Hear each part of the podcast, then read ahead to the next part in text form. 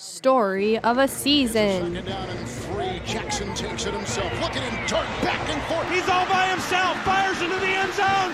Caught! Touchdown! Here's your host, Truman Chose. You're listening to WRFH Radio Free Hillsdale on 101.7 FM. While the New York Giants have not had much recent success, in the 80s they were renowned for their defense, nicknamed the Big Blue Wrecking Crew. Thanks to the efforts of defensive coordinator Bill Belichick, the linebackers and defensive line in particular dominated opposing offenses.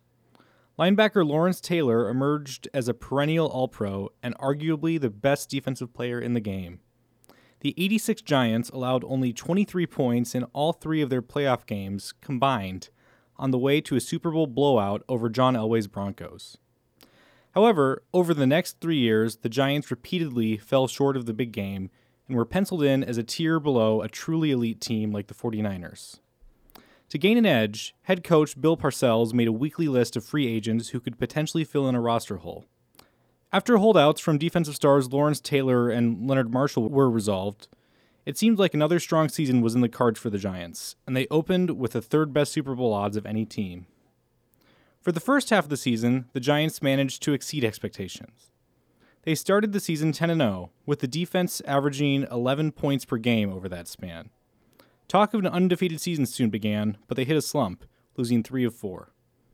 Their most heartbreaking loss was to the Buffalo Bills. In the middle of the game, their star quarterback Phil Simms broke his foot. Backup Jeff Hostetler failed to lead them to a victory.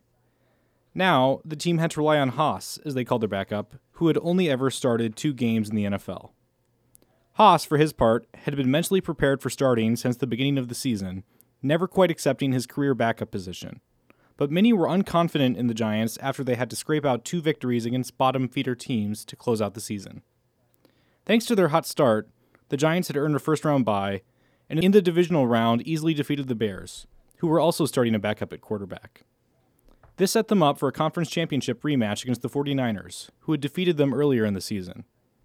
Outside of the appeal of beating the reigning two time champs, who had also beaten them the last five games, the Giants also had a personal score to settle. Taylor hadn't played as well that year, and he traced it back to last year's game against the Niners, when he took what he felt was a cheap shot which slowed him down. Midway through the fourth quarter, Leonard Marshall had a brutal hit on Joe Montana, which knocked him out of the game and ultimately prevented him from playing the next two seasons, leaving both teams to scrap at offense as best they could. A Niners fumble recovered by Taylor set up a game deciding field goal. Snap, spot, kick is away, it's got the distance, it is good, good, And the good. Giants are going to Tampa Bay. It's over for the three-peats. It's over. That came courtesy of Pat Summerall on CBS. Thanks to the two players who had threatened to hold out, the Giants would be making it to the Super Bowl. This game would also be a rematch, this time against the Bills. Thanks in part to Hoss starting, Buffalo went from being underdogs in the previous game to heavy favorites in the Super Bowl. The Bills had a potent hurry up offense led by Jim Kelly and running back Thurman Thomas, which had scored 95 points combined in their two playoff games. On top of that, they also had defensive end Bruce Smith, who Taylor felt had supplanted him as the best defensive player in the league. Bill Belichick had to scheme against the Bills' potent offense. His game plan was, as he explained to one of the top rushing defenses in the league, to quote, let Thurman Thomas get 100 yards. His daring plan was to shift to five linebackers and focus on stopping Kelly's passing game rather than trying to solve everything. Belichick's plan worked. Despite trailing 12 to 10 at halftime, the Giants were satisfied. Clearly, this wouldn't be a shootout they were incapable of winning. Eventually, the Giants took a one point lead, which they nursed until the Bills' final drive. Jim Kelly drove Buffalo 61 yards to set up yet another game deciding field goal, this time to decide the NFL champion. No good. Wide right.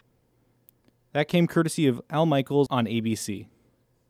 Following the win, Bill Parcells announced his retirement. Members of the defense would retire soon after, ending the Big Blue Wrecking Crew and making Super Bowl 25 the end of a legendary era. This has been Story of a Season.